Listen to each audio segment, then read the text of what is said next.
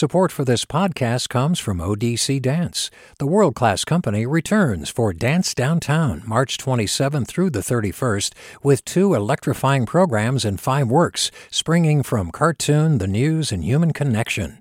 odc.dance slash downtown. Support for KQED podcasts comes from Star One Credit Union, now offering real-time money movement with Instant Pay. Make transfers and payments instantly between financial institutions, online or through Star One's mobile app. Star One Credit Union, in your best interest.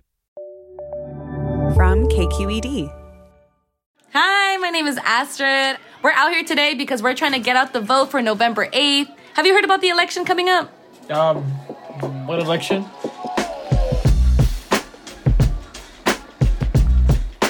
22 year old Astrid Morales is relentless. She's made it her mission to get reluctant young people in the Central Valley town of Merced out to the polls. Yeah, so midterms are coming up, not the school ones, the actual ones for the elections. Oh, scary. Um, yeah, I know. No, no, don't worry, don't worry. Um, but yeah, there's lots of propositions that are going to be voted on, and even like local elections as well. Uh, do you know In the Inland Empire, 19 year old Elvira Aceves says when she talks to students, especially from vulnerable immigrant or BIPOC communities, she tells them they're not just voting for themselves. We're doing it for people who don't have the right to vote, whether it has to do with their documentation background or their incarceration background. We're doing it for people who can't do it. Young activists across the state have been canvassing, going into classrooms, and pre registering 16 and 17 year olds. I just feel like this generation of like Gen Z, millennials, like we're ready. You know, we're ready to take down the polls. We're ready to be the majority. It's our turn. I'm Sasha Khokha, and this is the California Report magazine. We're going to meet some young organizers today who say there's a lot at stake this election. You know, we deserve a California that's equitable for everybody. Oh, hell yeah. No matter how much money we got in our pockets, no matter what we look like, for everybody. So, with that being Everybody? said, yes, for everybody. Uh, so, with that being said, you know, how do you feel about you know voting this summer? Are you, are you feeling pumped? Oh Are my you god, gonna I'm so excited. Hell yeah. Yes, yes. Uh, do you know where you're gonna vote already? Um, 18 year old Kennedy McIntyre from Sacramento says a lot of her peers feel like their ideas aren't represented by people in power in Washington. She tells them, we can't start from the highest form of government. We have to start locally and really build our way up. And I think that's just a, good way of reassuring people is that you have to take it one step at a time and go up. We're going to head to Nevada County this week, where students are taking that first step. They're mobilizing around a very local election for school board. Some of them are even too young to vote, but they're working to defeat conservative school board trustees who they say have failed to stop racist and homophobic bullying in schools. As KQED's Julia McEvoy tells us, these students in Grass Valley are trying to help elect candidates they hope will take racist and anti gay behavior more seriously. Thomas Groover was well into his freshman year at Nevada Union High last year when he hit his limit. The school of some 1,500 students is almost 80% white.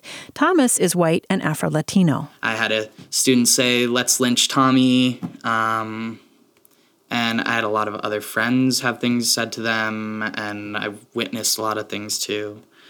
Kids that were LGBTQ plus getting like rocks thrown at them at lunch, things like that. Yeah. The frustration also built early for Anthony Pritchett, who is half Filipino, half white. In his freshman year, there had been multiple racist comments, and then I've been given a noose. Yeah. Wait, what? I've, I've been given a noose. Someone someone tied a noose for me at lunch and gave it to me. I was just hanging out with my friends at school at, at lunch, like kind of like a, almost like a casual manner too.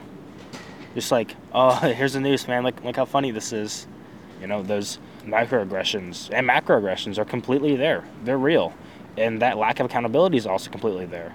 Students of color say when incidents like this happen, both students are brought into the office, but then the offender typically denies they meant to offend, saying, for example, they didn't understand the history of lynching, or that calling someone a monkey or handing someone a noose would be harmful. Racism has become quite insidious. It's it's it's quite stealthy.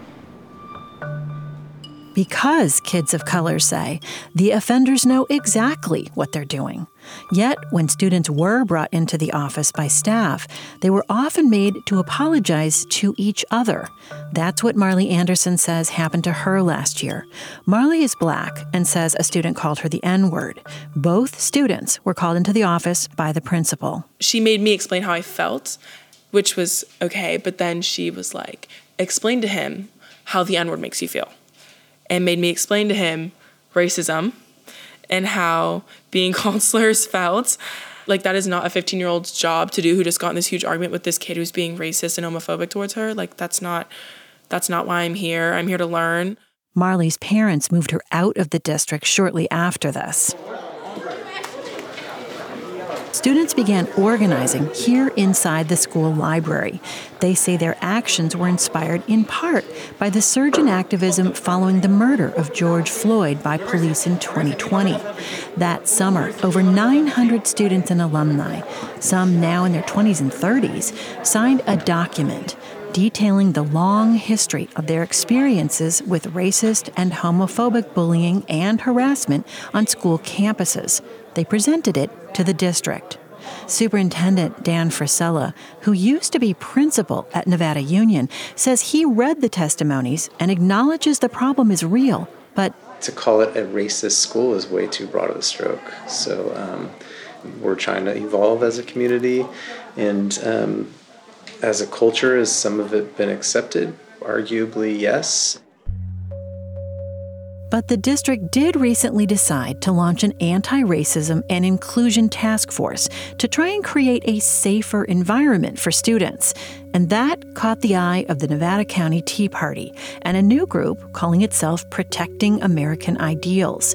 Members like Judy Wood started showing up at board meetings, including this one held in a wrestling gym. Equity divides people by race and it ensures race based equality of outcomes. It encourages discrimination to get there. Let me give you an example. It may help here to know that Nevada County is one of the whitest counties in the state. Grass Valley was historically a mining and logging town. It was also a sundown town until about the 1960s, meaning if you were black, you were not allowed in Grass Valley after dark. In the 1870s, Grass Valley ran its Chinese residents out of town the Protecting American Ideals group convinced the school board to allow them to present an anti critical race theory presentation at the meeting, saying they need to hear from, quote, the other side. That really upset students. When I started asking her questions, Thank the you, questions sir. to the director of the school, she dismissed me and accused me of being Thank racist you. because Thank I was you. a white I'm sorry, your man. time is up. Hundreds of people on both sides showed up. Anthony Pritchett, the one who'd been given a noose at school, was a senior at the time and the student trustee on the board. Not sorry. Last thing I'll say is as a result, he watched the crowd of some 400 in horror. That was your disgusting, sexist, bigoted, and racist. Sir, your time is up. Please respect our board rules. Please respect our board rules. That was terrifying. It was really, it was, it was, it was genuinely terrifying. We had um, our two vice principals at our school. There were these two larger men, and they were acting as like security, almost as bodyguards. Anthony says some people tried to spread out behind the board members, which really got him nervous. Bodyguards are like escorting people away from us. A couple times, like when things got very tense, Conservatives were waving American flags. On the other side, anti racist student activists, their families, and staff showed up in force and did jazz hands whenever their people spoke, since applause was not allowed. That was definitely a, a, a catalyst for that cultural war that, that really reared its head at, at, at, in the district. You need to respect our board meeting. Recess? Recess. The board is going into recess.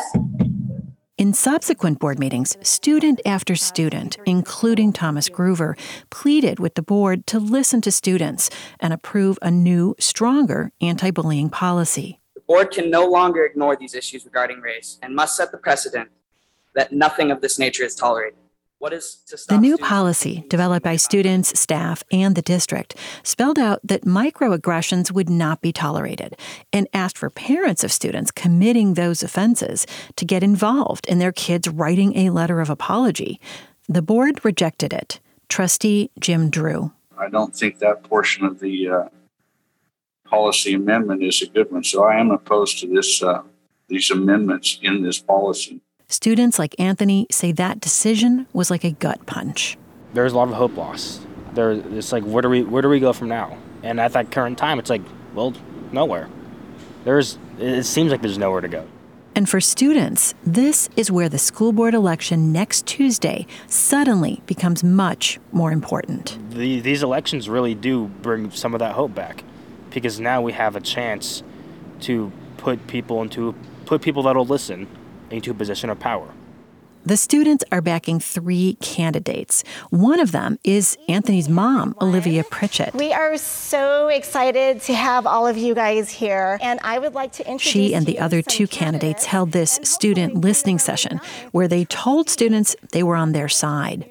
Their opponents, the three candidates preferred by the Conservative Protection of American Ideals group, declined to speak with the California Report magazine for this story about where they stand on the students' calls for a more strict anti bullying policy and more education around diversity, equity, and inclusion.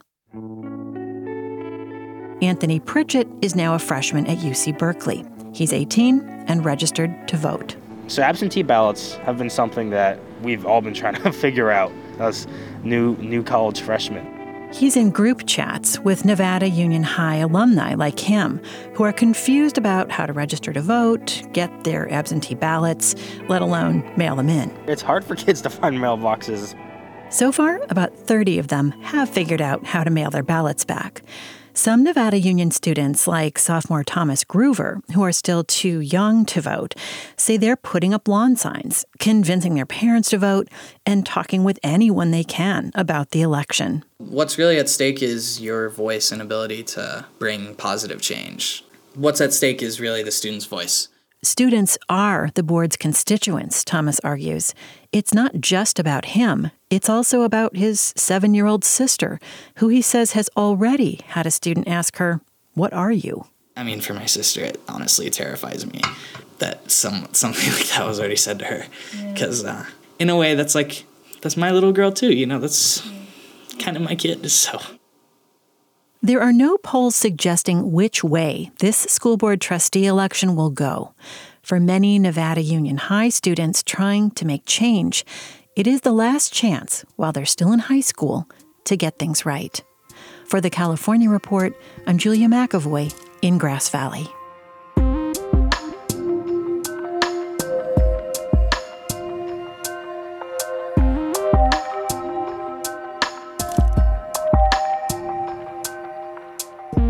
This week, communities across California marked Dia de los Muertos, or Day of the Dead, with altars and processions honoring loved ones we've lost. In some of those ceremonies, you may have seen an Aztec dance or Danza Azteca group performing as an offering to the spirits and as a celebration of their lives. Reporter Sebastian Miño-Bucheli has spent some time with Aztec dancers in San Francisco and tells us how they show up for their community not just for Day of the Dead, but all year round. You can hear drums from blocks away. You have to get closer to see the many different dance troupes, each in their own matching indigenous regalia. Today is the coming of age ceremony for a group of five Latinx teenagers. They have colorful feathers on their wrists and crowns made out of corn husks on their heads. They're all wearing white knee length dresses and standing in the middle of encircling Aztec dancers. It's one of many cultural milestones each year hosted not by a family or church, but by an Aztec dance troupe. And there are five known Aztec dance troupes in San Francisco. Especially in the city's Mission District, these groups play a huge role in community members' lives. And for some Mexican Americans, Aztec dancing helps them feel connected to their indigenous roots. Chabela Sanchez has been dancing in events like this for 30 years. You were born in these traditions, and this is what's going to surround you till the day you die. you will be surrounded by the ancestors and prayer in this way. So we're going to bless you with this ceremony. For the dancers themselves, fulfilling this role is a big commitment.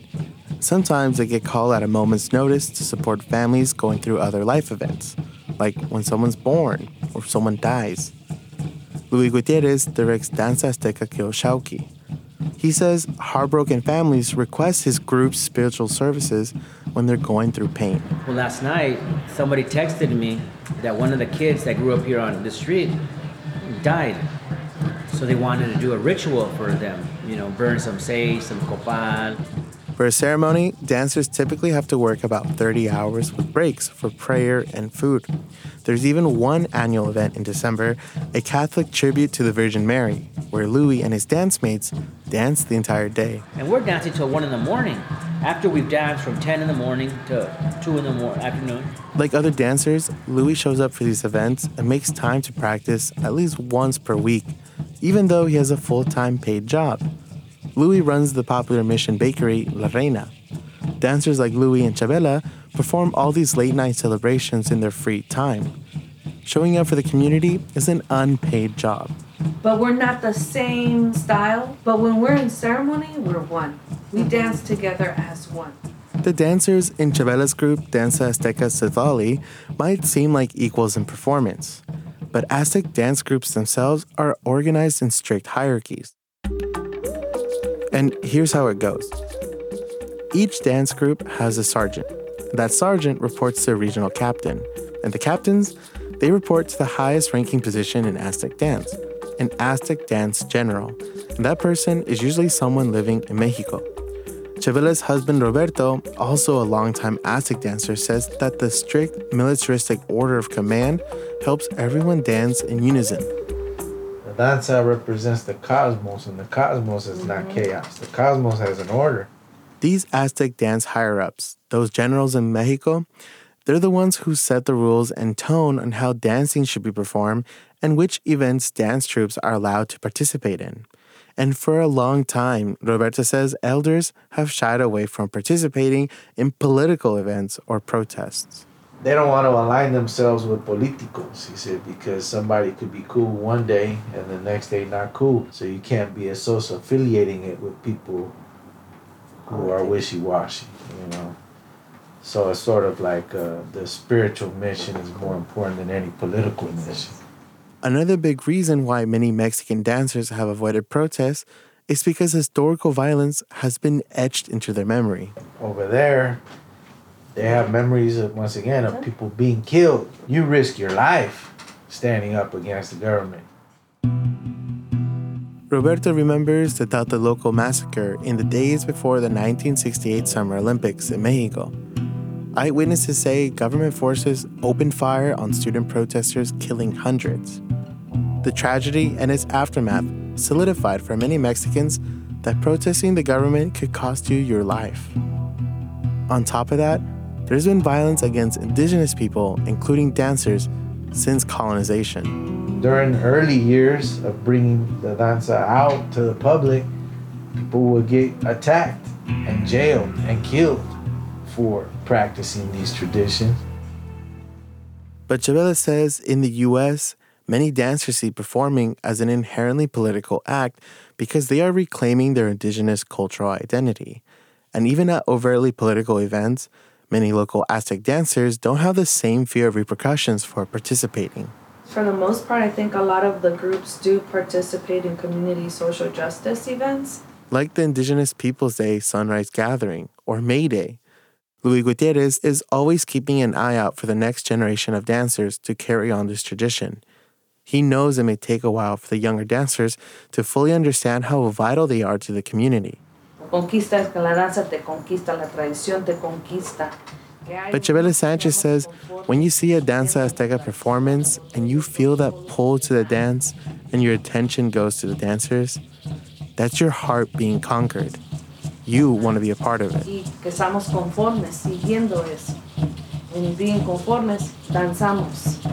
Danzamos juntos. She says we'll dance united. We'll dance together.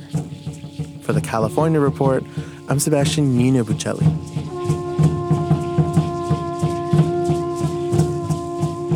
And just a note that a version of Sebastian's story first aired on KALW.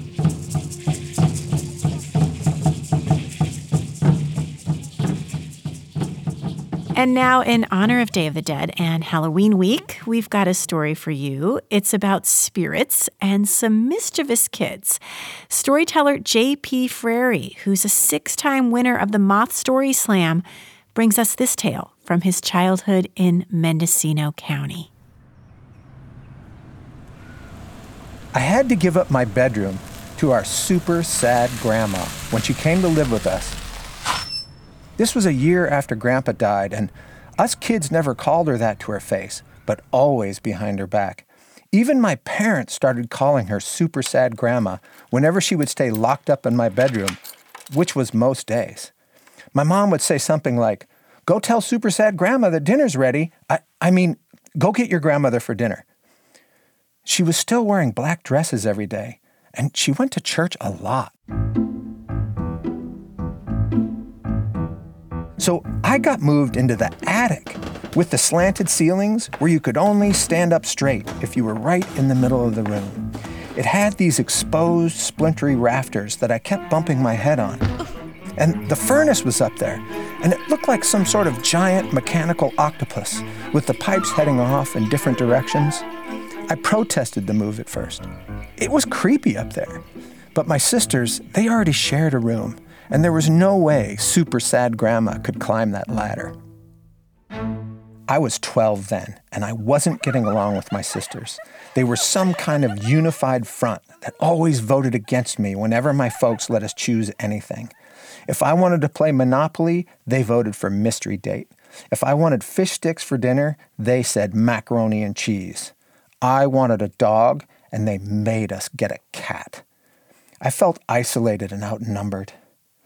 So the greatest day of my life was when my cousin Dennis's parents got divorced. I don't mean that like it sounds. I'm sure it was terribly sad for them, and I know it was sad for him too. But they were so flat broke, and each of them was trying to figure out their own lives, so neither his mom or his dad could take him with them yet. I begged my parents to let Dennis live with us. He was my age, and he was the closest thing I had in the world to a brother. The day he climbed that creaky ladder into the attic, it was like winning the lottery. We went everywhere together, riding bikes through the orchard to talk with neighbor girls who smoked cigarettes, catching a bunch of crawdads in the Russian River, letting them all go in the same deep pool just to see if they would fight. Sometimes we'd even outvote my sisters and get to watch a Western or professional wrestling on the TV. It was the answer to my prayers to have an instant brother. Every night, we'd lie in our beds up in the attic and talk and talk and talk until one of us fell asleep. There was a furnace pipe that ran right next to Dennis's bed, and one night, long after we'd been yelled at to go to sleep for the fifth time, he cocked his head and he said, I can hear Johnny Carson. My parents were in the living room watching TV, and the furnace pipe next to Dennis's bed led directly to a vent over the couch they were sitting on. The two of us put our ears against the metal furnace pipe, and we could make out every word Johnny was saying. His guest that night was Robin Williams. We stayed glued at the hip with our heads on the furnace pipe until the closing music. The next day, we went from pipe to pipe to pipe, putting our ears up against them. We could hear into every room in the entire house. We listened to my sister talk on the phone in the kitchen we listened to my mom and dad in their bedroom arguing about whether or not to buy a second car. And we listened to super sad grandma, whispering words we could not make out at all until we realized just by the rhythm that she was saying the rosary over and over.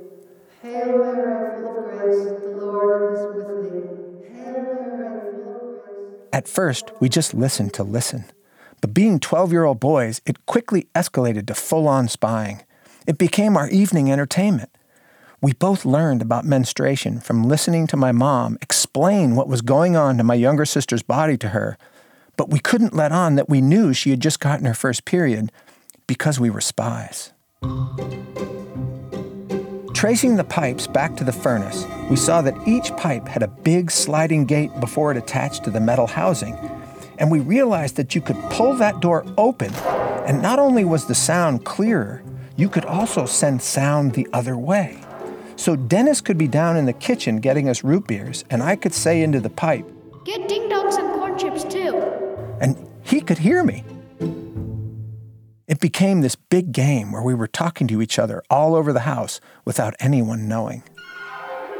It was the week before Halloween, and the whole family, except super sad grandma, was watching Night of the Living Dead when my older sister, just out of the blue, said she didn't believe in ghosts or zombies.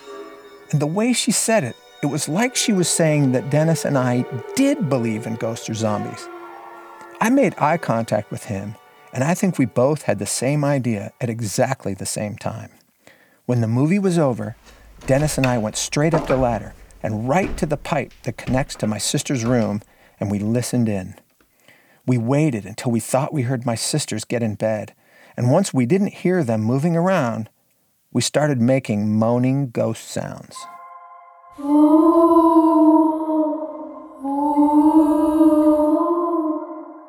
And then we put our ears against the pipe and listened, but we didn't hear anything. So we made more and louder ghost sounds.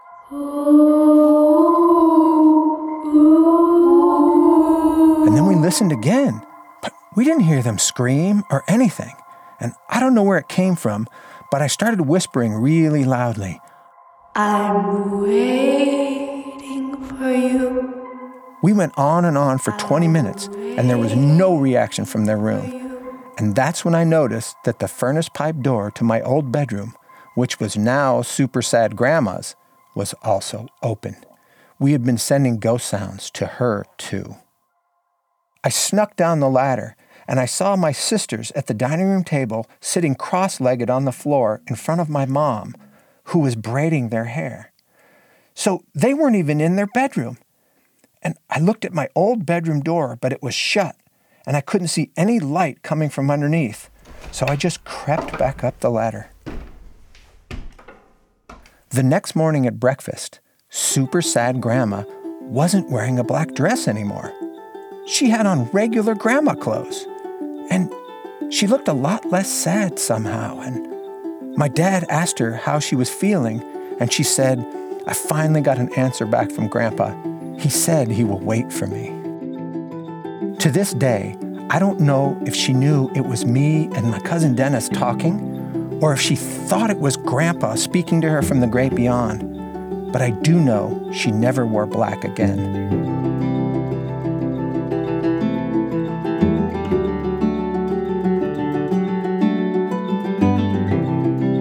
JP Frary is a storyteller and a woodworker who makes art and furniture in Alameda.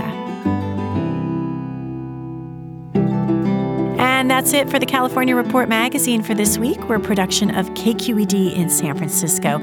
Our senior editor is Victoria Mauleon. Our director is Susie Racho. And Brendan Willard is our engineer. Jessica Carissa is our intern. And special thanks this week to Midu Park Steinfeld. I'm Sasha Khokha. This is the California Report magazine. Your state, your stories. And hey, don't forget to vote. Support for this podcast comes from San Francisco International Airport. Parking at SFO is easy when you book online. You can choose dates and times in advance and secure the best rates to make your departure stress-free. Learn more at flysfo.com/parking. Support for KQED podcasts comes from Star One Credit Union, now offering real-time money movement with Instant Pay. Make transfers and payments instantly between financial institutions, online or through Star One's mobile app. Star One Credit Union, in your best interest.